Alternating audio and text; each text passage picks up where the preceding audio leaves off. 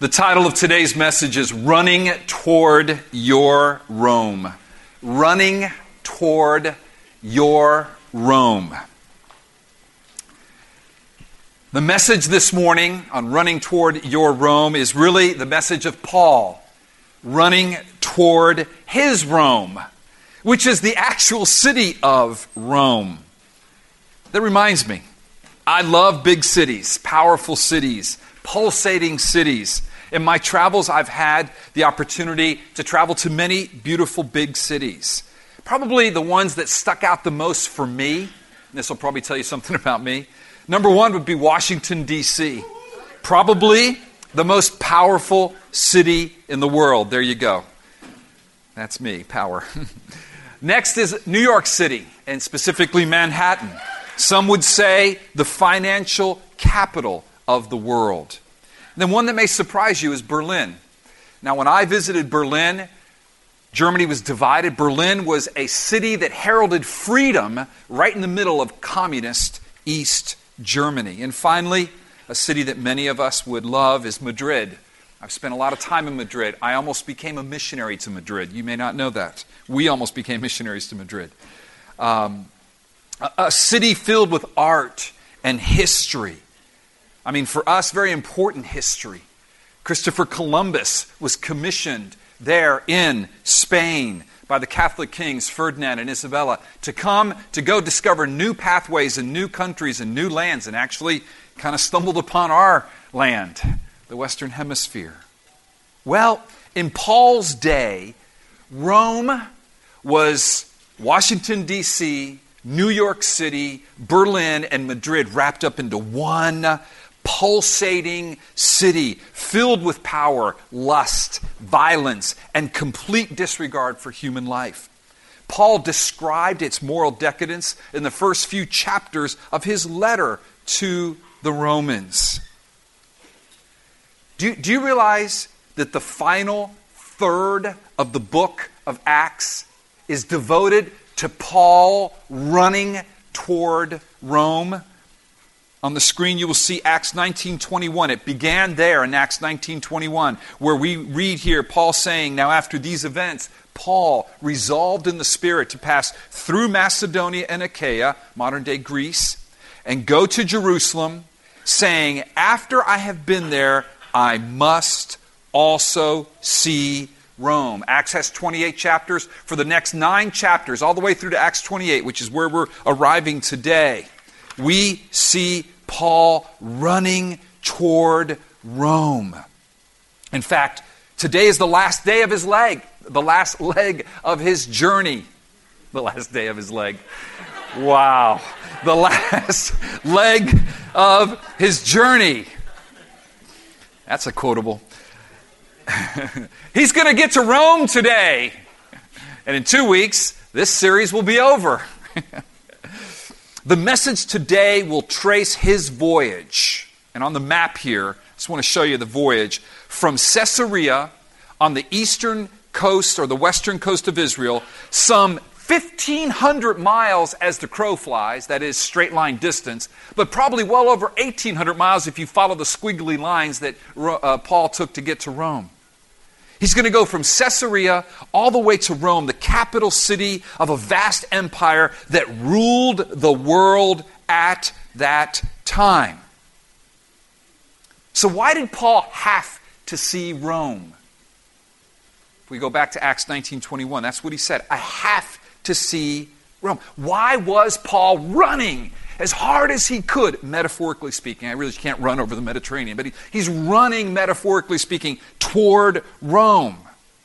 Did, did he just want to see the Colosseum? Visit the art museums as a tourist? No. The answer is found in the book of Acts, Acts 23:11, again on the screen.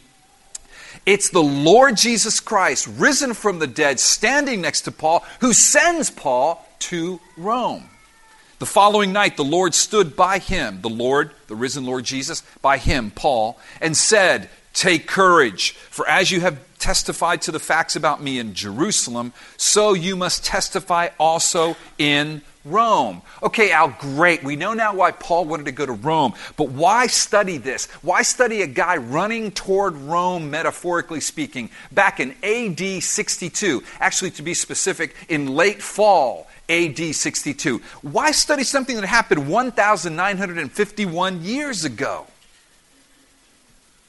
Well, the link is that risen Lord, he's still alive, and he's still telling people to run toward their Rome. He's telling us to run toward our Rome. Now, let me ask you a question as you turn to Acts 27 1, because we're going to read about this journey. What, or maybe I should say, who is your Rome? And are you running hard toward it like Paul? Are you risking everything like Paul did because you must testify of Jesus? Did you catch that? Go back to that Acts 23 11. Did you catch the word must there? You must testify of me in Rome. Do you see that? The last line? As Jesus said it to Paul, so he says it to us. You must testify of me in your Rome. So, to whom, church, must you testify of Jesus? To whom is God calling you to testify of the risen Lord Jesus right here in our Rome? And I'm so glad Don said this right here in South Florida. We do not have to cross an ocean, there is an ocean of unbelief that is already here in our city, in our region in South Florida. And we're called to run across, sail across with the gospel. Who is that for you? So, with that question dangling before you, we are now going to cozy up around the fire, which there is no fireplace here in South Florida, but it's got a nice image, with Uncle Al. You're going to grab your popcorn, and we're going to read this amazing race, this amazing journey beginning in Acts 27, verse 1. And I want you to get yourself here. I want you to get yourself next to Paul. I want you to get your running shoes on and let's follow Paul's journey on the map as I read it. So, see if you can pick out all the places on the map that I'm going to be reading about. We're going to start down here on the right bottom corner in Caesarea, and we're going to take you all the way to Rome. Here we go. Got your Bibles? Got your popcorn? Grab your kids, pull them up next to you. And when it was decided that we should sail for Italy, they delivered Paul and some other prisoners to a centurion of the Augustan cohort named Julius. And embarking in a ship of Adramyttium, which was about to sail to the ports along the coast of Asia, we put to sea accompanied by Aristarchus, a Macedonian from Thessalonica. The next day, we put in at Sidon, and Julius treated Paul kindly and gave him leave to go to his friends and be cared for. And putting out to sea from there, we sailed under the lee of Cyprus. You find Cyprus there? Because the winds were against us, and when we had sailed across the open sea along the coast of Cilicia and Pamphylia, we came to Myra and to Lycia. There the centurion found a ship of Alexandria sailing for Italy and put us on board. By the way, these ships were probably huge grain, wheat ships filled with wheat for Rome. There was a shortage of wheat in Rome. So back then, there was no Princess Cruise Liner, there was no Royal Caribbean, there was no Carnival, there was no, there was a cargo ship with stinky workers and stinky animals and a bunch of wheat, and so they threw all the prisoners onto that ship. Sailing for Italy and put us on board. We sailed slowly for a number of days and arrived with difficulty off Cnidus. And as the wind did not allow us to go further, we sailed under the lee of Crete off Salmone. So they're over here in Crete now. Coasting along it with it with some difficulty, we came to a place called Fair Havens, near which was the city of Lasea. Since much time had passed and the voyage was now dangerous because over even the fast was already over, that tells us it was late fall of AD 62. Paul advised them, saying, Sirs, I perceive that the voyage will be with injury and much loss, not only of the cargo and the ship, but also of our lives. But the centurion paid more attention to the pilot and to the owner of the ship. The owner of the ship wanted to get paid. He got paid in Rome. Then to what Paul said, and because the harbor was not suitable to spend the winter in, the majority decided to put out to sea from there on the chance that somehow they could reach Phoenix. So Phoenix would have been on this side of Crete. They just want to make this little trip over to Phoenix, right there. and so, a harbor of Crete facing both southwest and northwest, and spend the winter there. Now, when the south wind blew gently, supposing that they had obtained their purpose, they weighed anchor and sailed along Crete, close to the shore. But soon, a tempestuous wind called the northeaster struck down from the land. And when the ship was caught and could not face the wind, we gave way to it and were driven along, running under the lee of a small island called Caudia. We managed with difficulty to secure the ship's boat. After hoisting it up, they used supports to undergird the ship. Then, fearing that they would run aground on the Syrtis, so at this point, they're probably out here and they were worried about hitting North Africa, the Syrtis here. They didn't know where they were, was bottom line. They were in a hurricane. They were freaking out. Okay. They lowered the gear, and thus they were driven along. Since we were violently storm tossed, they began the next day to jettison the cargo. And on the third day, they threw the ship's tackle overboard with their own hands. When neither sun nor stars appeared for many days, and no small tempest, read, we are scared out of our mind. This is the biggest storm we've ever seen. Lay on us, all hope of our being saved was at last abandoned. Since they had been without food for a long time, being violently seasick probably kills your appetite. Paul stood up among them and said, Men, you should have listened to me and not have set sail from Crete and incurred this injury and loss. Yet now I urge you to take heart. For there will be no loss of life among you, but only of the ship. For this very night there stood before me an angel of the God in whom I belong, to whom I belong, and whom I worship. And he said, Do not be afraid, Paul. You must stand before Caesar. And behold, God has granted you all those who sail with you. This is what the angel told Paul. So, take heart, men, for I have faith in God that it will be exactly as I, as I, I have told you. But we must run aground on some island. When the 14th night had come, they were storm tossed in a hurricane for 14 days. I mean, after a couple of hours, I'm ready to yell, Uncle, God, could you stop this right now? Could, could you move this hurricane away? Please. And that's in a home, in shelter. I can't imagine 14 days of this. So when the 14th night had come, we were being driven across the Adriatic Sea. So now they're way over here. It's the Adriatic Sea. About midnight, the sailors suspected that they were hearing, nearing land. How did they know that? I don't know. So they took a sounding and found 20 fathoms. A little further on, they took a sounding again and found 15 fathoms. I don't know what fathoms are, but I know 15 is less than 20, so it's less deep. And fearing that we might run on the rocks, they let down four anchors from the stern and prayed for day to come. I can relate to that. And as the sailors were seeking to escape from the ship, because they knew they were going to run aground, it was not going to be pretty, and had lowered the ship's boat into the sea under pretense of laying out anchors from the bow, Paul said to the centurion and the soldiers, Unless these men stay on the ship, you cannot be saved. Amazing. Lots of imagery there.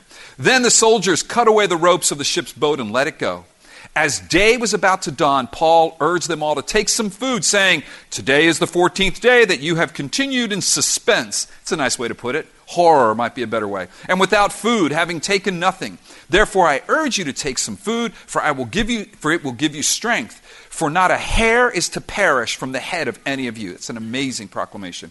And when he had said these things, he took bread and giving thanks to God in the presence of all, he broke it, began to eat. What symbolism there? Then they all were encouraged and ate some food themselves. We were in all 276 persons in the ship. And when they had eaten enough, they lightened the ship, throwing out the wheat into the sea. So they unloaded all the cargo into the sea.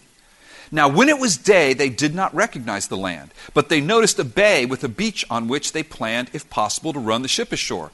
So they cast off the anchors and left them in the sea, at the same time loosening the ropes that had tied the rudders. Then hoisting the foresail to the wind, I have no idea what all this means. They made for the beach. It just sounds cool. But striking a reef, that does not sound cool. They ran the vessel aground. The bow stuck and remained immovable, and the stern was being broken up by the surf. The soldiers' plan was to kill the prisoners, lest any should swim away and escape.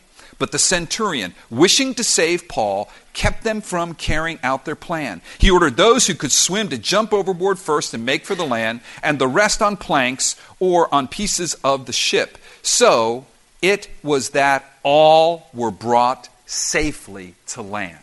All 276. After we were brought safely through, we then learned that the island was called Malta. So we know they were right here. The native people showed us unusual kindness, for they kindled a fire and welcomed us because it had begun to rain and was cold. Remember, it's late fall. When Paul had gathered a bundle of sticks and put them on the fire, a viper came out because of the heat and fastened on his hand. It bit him. When the native people saw the creature hanging from his hand, they said to one another, No doubt this man is a murderer. Though he has escaped from the sea, justice has not allowed him to live. He, however, he, Paul, however, shook off the creature into the fire and suffered no harm.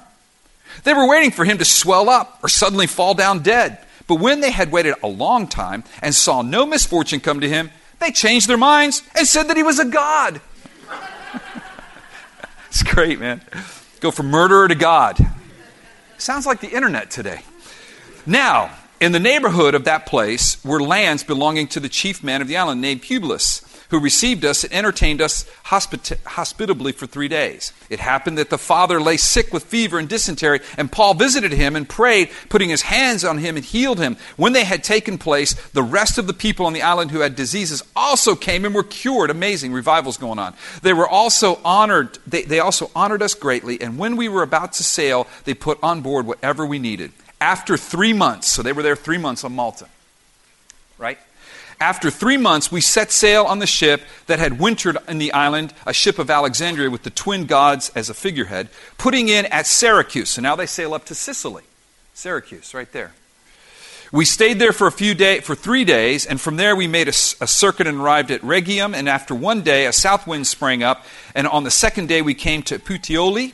There we found brothers and were invited. So now they're here on the mainland of Italy, right here we, invited, uh, we were invited to stay with them for seven days. And so we came to Rome. Hallelujah. And the brothers there, when they heard about us, came as far as the Forum of Appius and three taverns to meet us. Now, catch this. Verse 15, 28 15. On seeing them, Paul thanked God and took courage.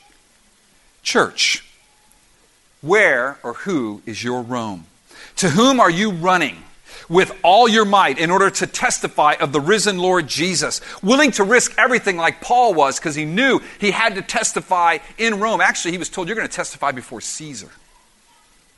I'll tell you to whom Kevin and Claudia Abeg are running with all their might to testify of the risen Lord Jesus Christ.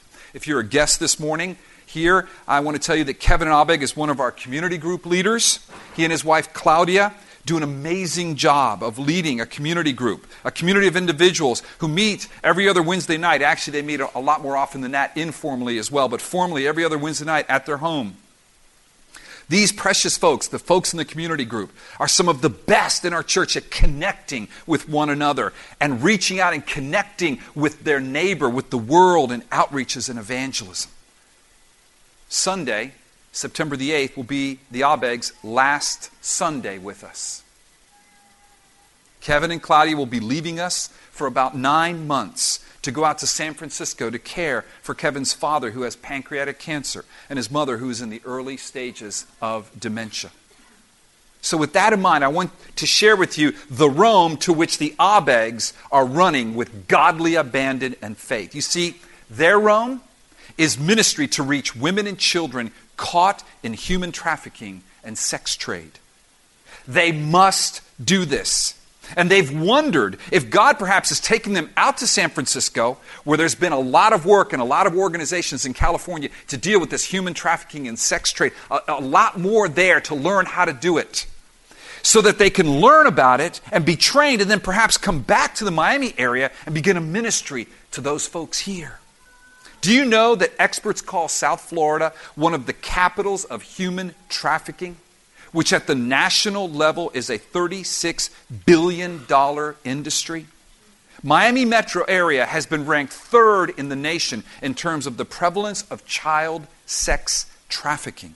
So, Kevin and Claudia are wondering if, if indeed God will bring them back to Miami to start a ministry, perhaps a house, and they're there to be able to testify and be a safe house the, of the risen Lord Jesus to their Rome, Miami, every bit as morally decadent as Paul's first century Rome, but a Rome like Paul's, ripe for gospel preaching, ripe for gospel ministry, gospel living to those in the bondage of sin.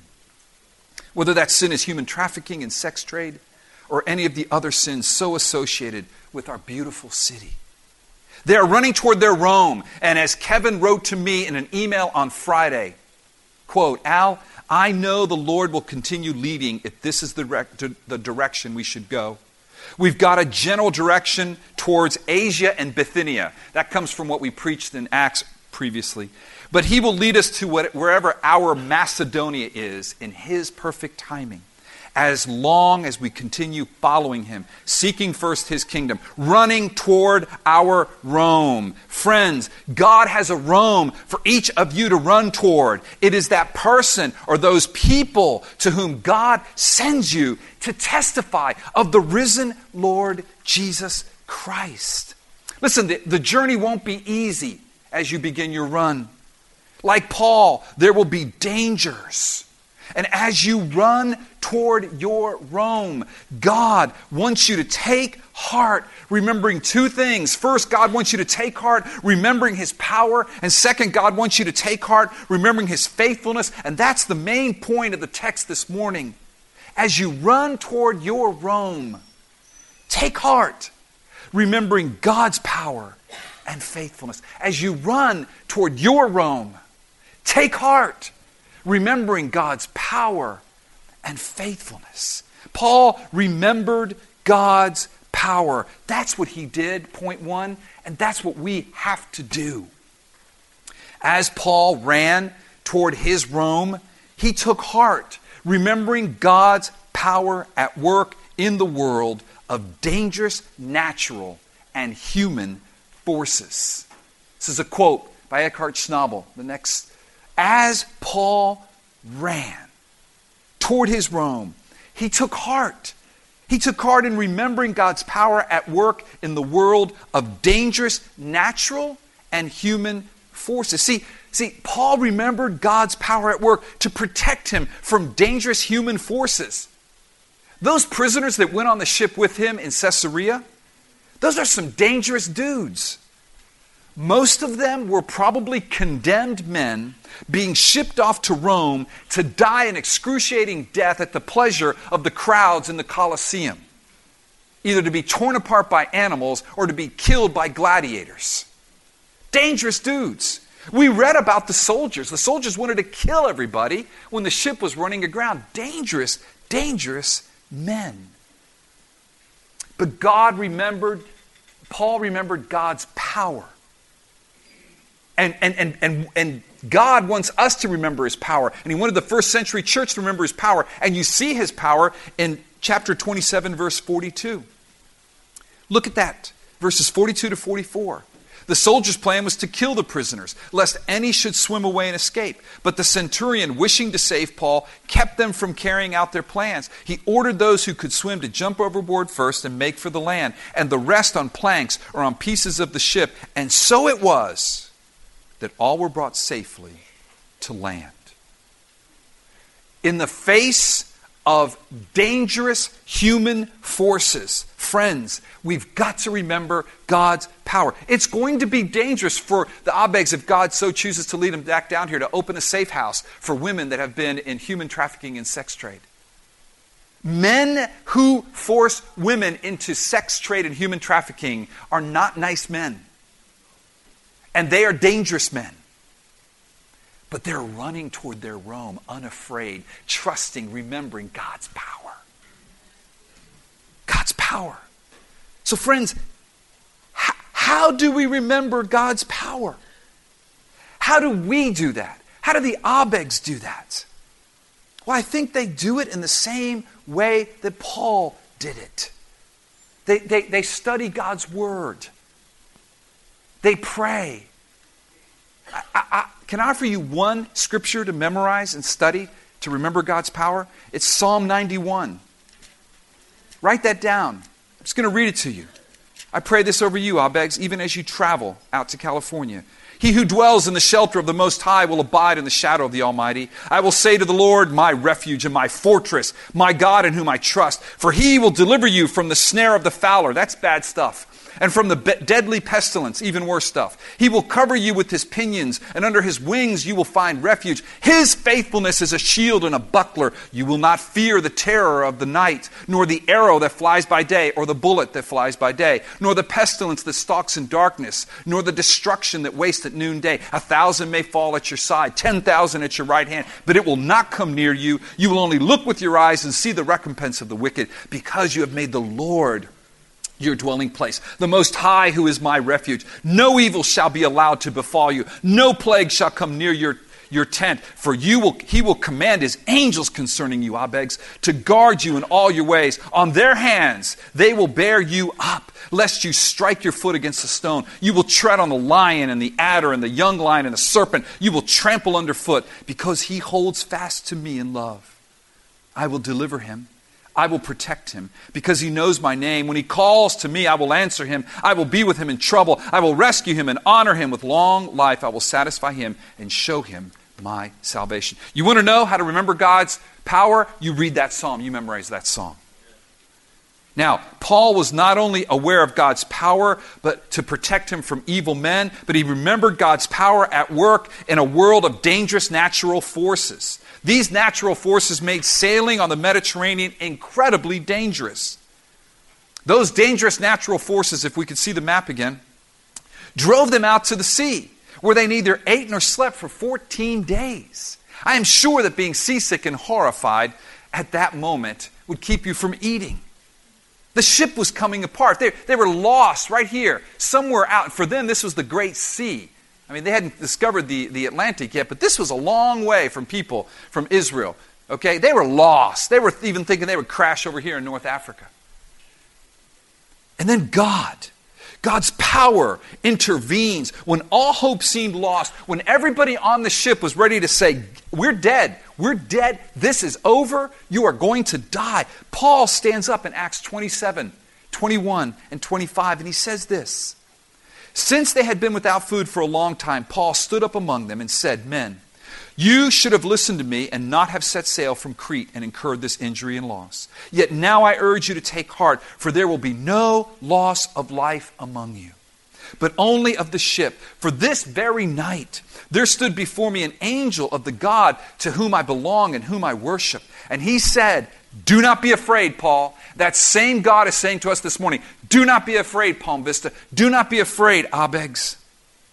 You must stand before Caesar. There are people God has for us to stand before, and we must stand before them. And behold, God has granted you all those who sail with you. How merciful of God!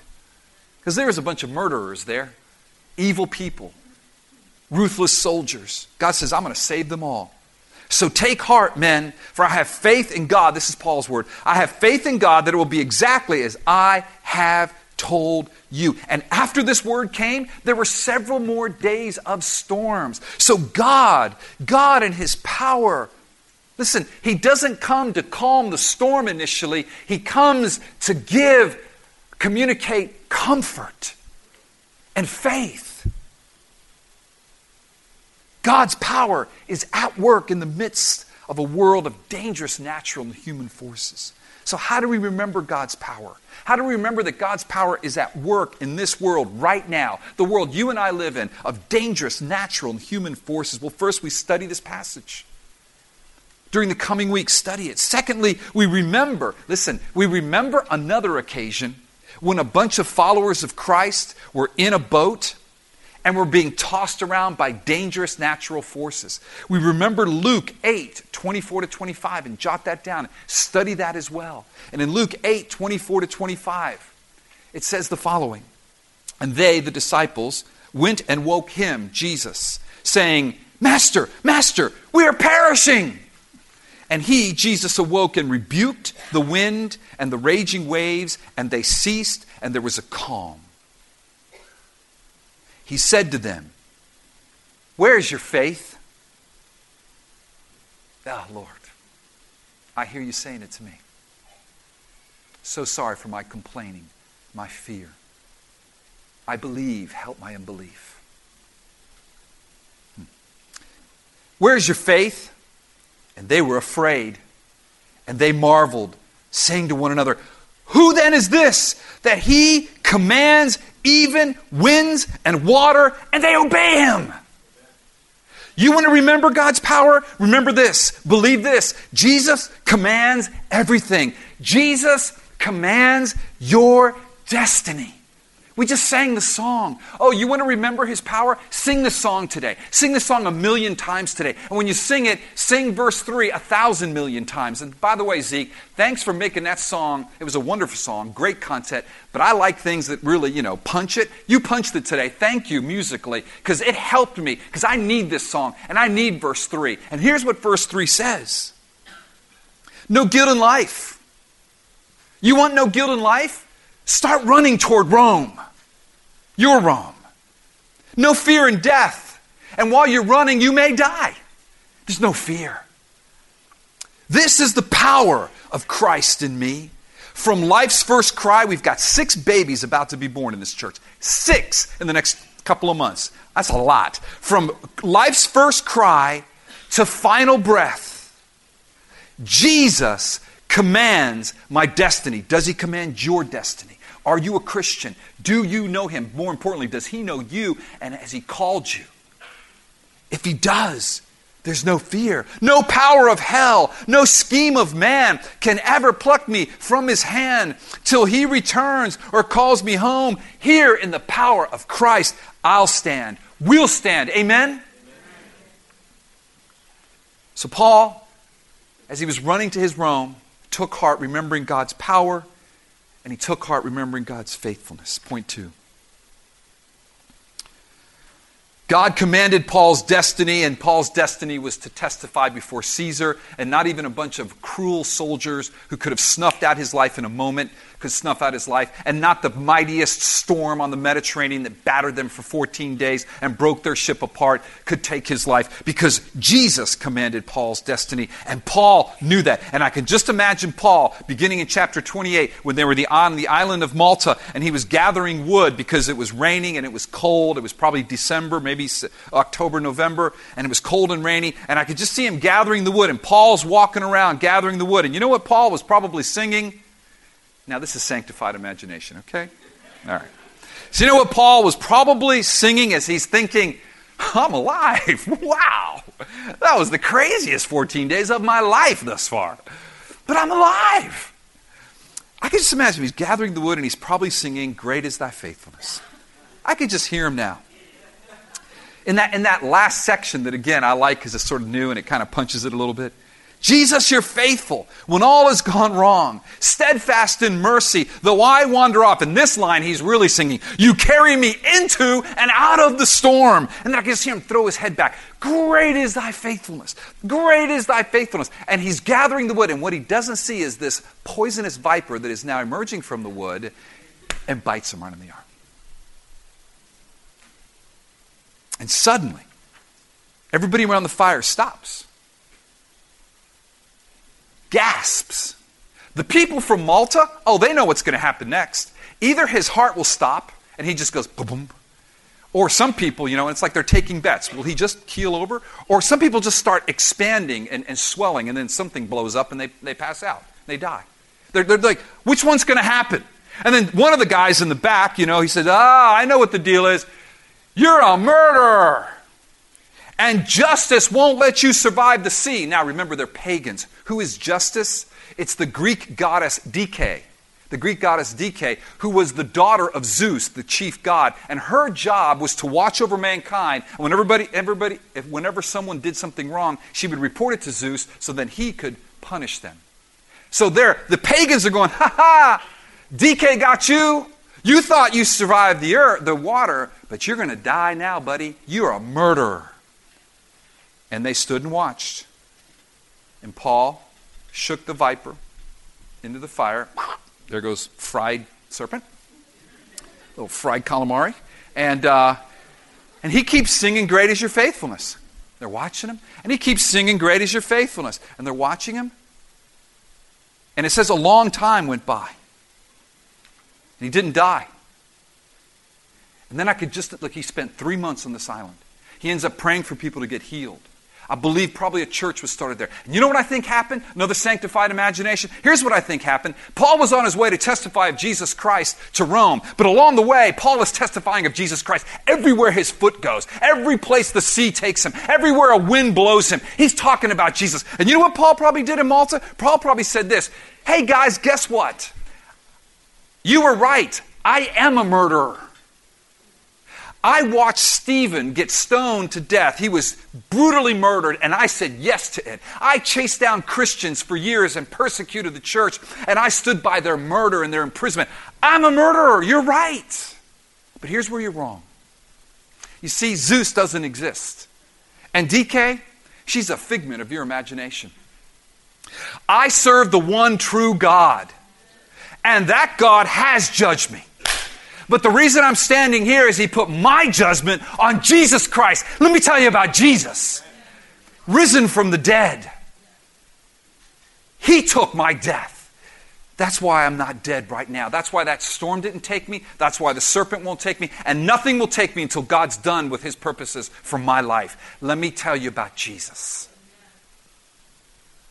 He spent three months telling them about Jesus.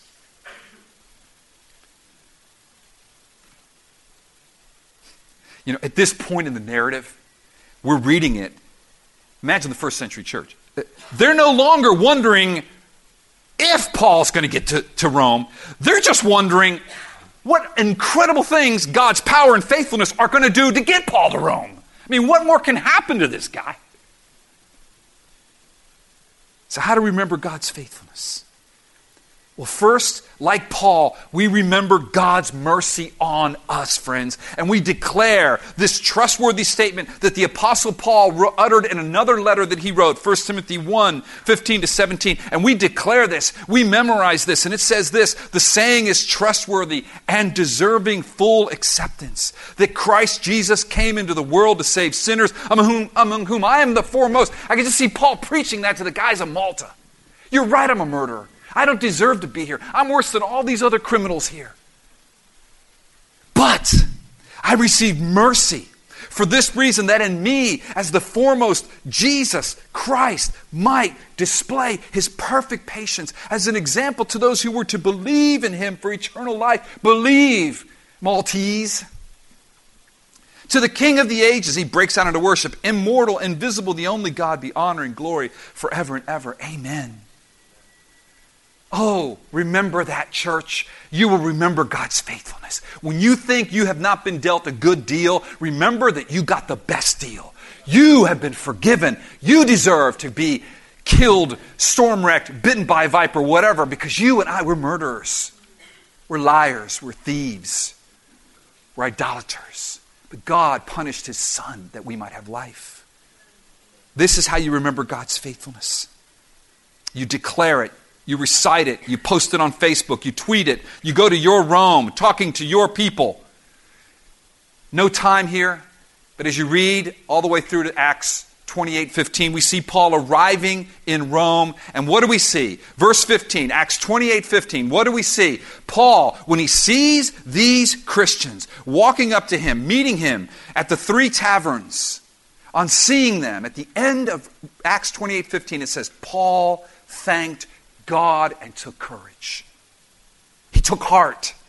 Oh, friends, here's the final point. This is the point you need to memorize here.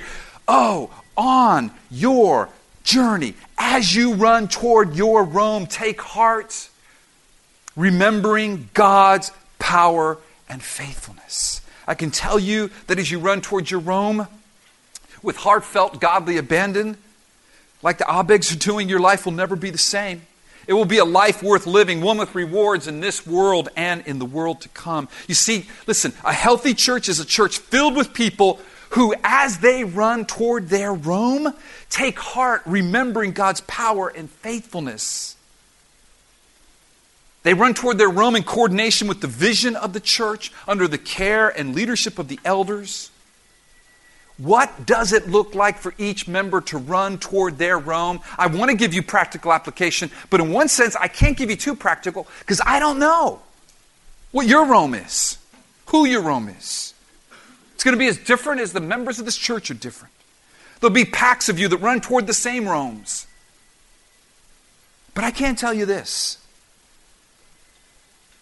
what characterizes a people that are running toward their Rome, taking heart in God's promises and God's faithfulness and God's power, it, what's characterized them is a people who give, who initiate, who care, who own the vision, who connect, who experience God's grace, and they run hard and they run fast with godly abandon.